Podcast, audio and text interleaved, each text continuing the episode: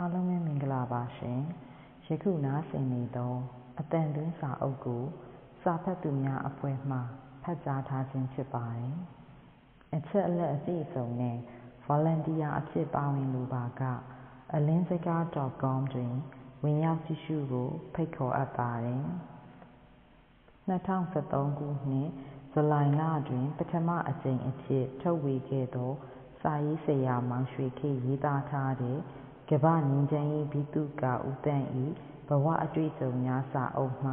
“မောင်ကျန်ရွယ်သောစပယ်ကုန်းကလေးအတွက်ဦးနှောက်စားခဲ့ရရှာတဲ့ဦးသန့်”ဆိုတဲ့စာပိုဒ်ကိုဖတ်ပြမှာဖြစ်ပါတယ်။မောင်ကျန်ရွယ်သောစပယ်ကုန်းကလေးအတွက်ဦးနှောက်စားခဲ့ရတဲ့ဦးသန့်ဦးနု၏အချစ်ရေးအချစ်ကိစ္စတွင်မမလေးကိုမောင်ခိုးမယ်လို့ဆိုသည်အတိုင်းဒေါ်မြရီမှာခိုးရာလိုက်ခဲ့သည် ဦးသန့်တို့၏ပံ့ပိုးကူညီမှုကြောင့်ဦးနုသည်မိမိချစ်သောမိမိမြတ်နိုးသောဒေါ်မြ၏သတို့သမီးအလှပကလေးကလေးကိုလက်ဝယ်ပိုင်ပိုင်ရနိုင်ခဲ့ပေသည်ဦးသန့်နှလုံးသားရေးရာကိစ္စ၌ကားသောင်မတင်ရေမကျဖြစ်ခဲ့ရသေး၏အသက်၂၀ဝန်းကျင်၏အသည်းနှလုံးသည်နုနယ်၏ချစ်မိပြီဆိုလျှင်စွဲစွဲလန်းလန်းတမ်းတမ်းတတရှိလှသည်ကျောင်းဆရာကြီးမောင်သန့်သည်လည်း ပုထုဇဉ်လူသားဘဝကိုမလွန်ဆန်သာမေတ္တာမျှ၍ချစ်ရမည်သူရှိနေ၏ကိုယ့်ချစ်သူကိုအဆင်းရွှေလှော်တုမမျှော်သာဂန့်ဂေါသာနိုးမြင့်ဇူမျိုးလျှင်ထက်မိုးထိပ်စွန်းမြင်ဖြူးသွန်းကမြတ်လွန်းမျိုးမီရှင့်ရုပ်ရည်ကိုဟုပင်ထင်ခဲ့သည်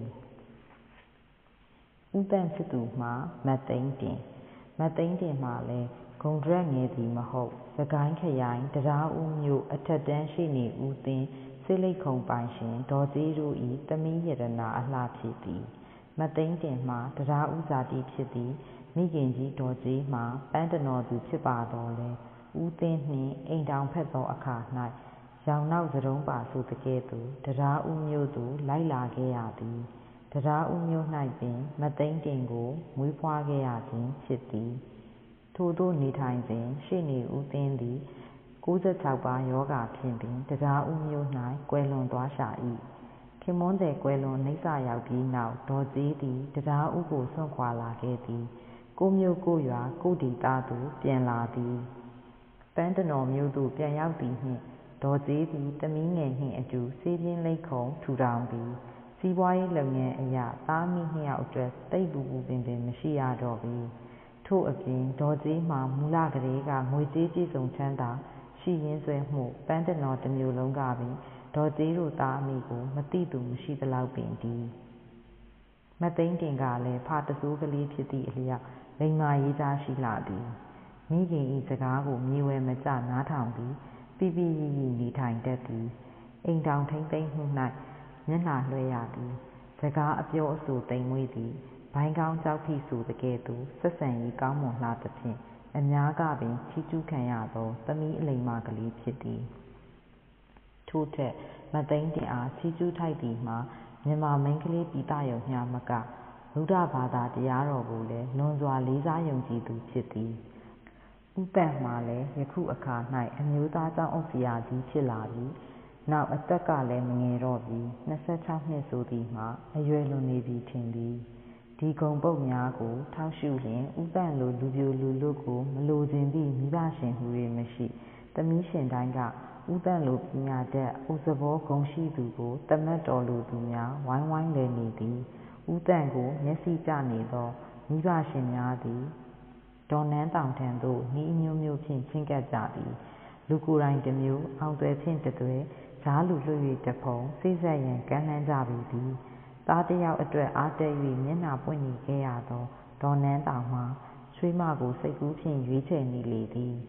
ဒါပေမဲ့ဦးသန့်မှာမိခင်ကြီးရွေးသည့်ချွေးမများကိုလက်မခံနိုင်မိမိမြတ်နိုးသောမေတ္တာရှိသောမိန်းကလေးကိုသာအလိုရှိကြောင်းဆွေးနွေးရတော့သည်မိခင်ကြီးမှာမသိန်းတင်ဟုဆိုလိုက်မြင်ပင်ဘဝင်မကျနိုင်အောင်ဖြစ်မိသည်မသိန်းတင်လိုအကျော်အလှကိုပြစ်ပယ်စရာမရှိပစ္စည်းဥစ္စာပြောစရာမရှိလိ မ္မာရေးကြအပြစ်တင်စရာမရှိဘာသာရေးကိုင်းဆိုင်သည့်ဘက်တွင်လည်းမနှစ်မြို့စရာမရှိအဖက်ဖက်ကတောင်းစုံမှတော်နေသည့်သမီးဟုနားလည်ထားသည်ဒီအချက်သာကန့်ကွက်ဖို့ရှိနေကြောင်းကိုမိခင်ကြီးမြင်နေသည်အကြောင်းမှာမသိန်းတင်သည်ဦးသန့်ထက်အသက်အနည်းငယ်ကြီးနေသည်။ဦးသန့်မှာမိမိတင်ပြသောချစ်သူကိုမိခင်ကြီးကသဘောမတူနိုင်ကြောင်းကိုသိရသောအခါ၌များစွာစိတ်ထိခိုက်ရသည်။ ရှေ့မတိုးသာနောက်မဆုတ်သာလည်းဖြစ်ရသည်။အဘယ်ကြောင့်ဆိုသော်ညီဦးခန့်၏အိမ်ထောင်ရေးကိစ္စတွင်မိမိသည်အနည်းငယ်မျှပါဝင်ခဲ့ဖူးသည်။ထိုစဉ်ကကန့်ကွက်ခဲ့သည့်အတွက်ယခုမိမိဝတ်လည်ရသလိုဖြစ်ရတော့သည်။ဦးခန့်၏အိမ်ထောင်ရေးပြဿနာတွင်ဦးသန့်ဝင်၍ကန့်ကွက်ခဲ့ရသည်။ညီဦးခန့်သည်၎င်းထက်အသက်အနည်းငယ်ကြီးသောဒေါ်စောယဉ်နှင့်ချစ်ကြိုက်ခဲ့မိ၏။ယင်းကိစ္စနှင့်ပတ်သက်၍ညီဖြစ်သူဦးခန့်အား၎ င်း၏ချစ်သူအားမယူရန်နောက်ဆုတ်ရန်မိခင်ကြီးအလိုကျဝင်၍တားခဲ့သည်။မိမိထက်အသက်အရွယ်ကြီးသောမိန်းမကိုမယူသင့်ကြောင်းဆုံးမစကားပြောမိခဲ့သည်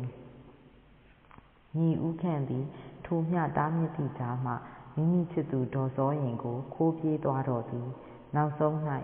မိခင်ကြီးနှင့်ဦးသန့်တို့သည်ညီဦးခန့်၏လုပ်ရပ်ကိုခွင့်လွှတ်လိုက်ရတော့သည်။ ထိုစဉ်ကဦးသန့်သည်မိခင်ကြီးဘက်မှလိုက်၍ပြောဆိုဆုံးမရသော်လည်းစိတ်ပါလှသည်မဟုတ်။မိခင်ကြီးစိတ်ချမ်းသာစေလိုသောကြောင့်ဝင်ခဲ့ရခြင်းဖြစ်ပါသည်။ယခုတော့မိမိအလှည့်ရောက်ပြီ။ကိုယ်ရေးကြုံလာသောအခါ၌ကားဦးသန့်သည်ဦးနှောက်ဖြင့်ဆုံးဖြတ်ရန်ခက်လှပြီ။နှလုံးသား၏အဆုံးအဖြတ်ကိုခံယူဖို့ကလည်းမိခင်ကြီးကိုငဲ့ရသည်။သို့နှင့်ရှေ့မတိုးသာနောက်မဆုတ်သာဖြစ်နေချိန်တွင် ဖူးစာမှန်နတ်တို့ဖန်ဆိုသလိုကြားဝင်သူများအလျှိုအလျှိုပေါ်လာတော့သည်။ဦးသန့်၏မိခင်ကြီးသည် မသိန်းတင်၏အရည်အချင်းများကိုကားနှစ်သက်ပြီးဖြစ်သည်။ဒါ့အပြင်မသိန်းတင်အားငြင်းရန်မလွယ်သောကိစ္စများပေါ်လာသည်။ယင်းမှာဦးသန့်၏ဘာကြီးဖြစ်သူဦးဖိုးသစ်သည်မသိန်းတင်၏အဒေါ်ဖြစ်သူနှင့်အကြောင်းပါခဲ့သည်။ဆွေရိတ်မျိုးရိတ်မကင်းရာမကင်းကြောင်းရှိနေပြန်သည်။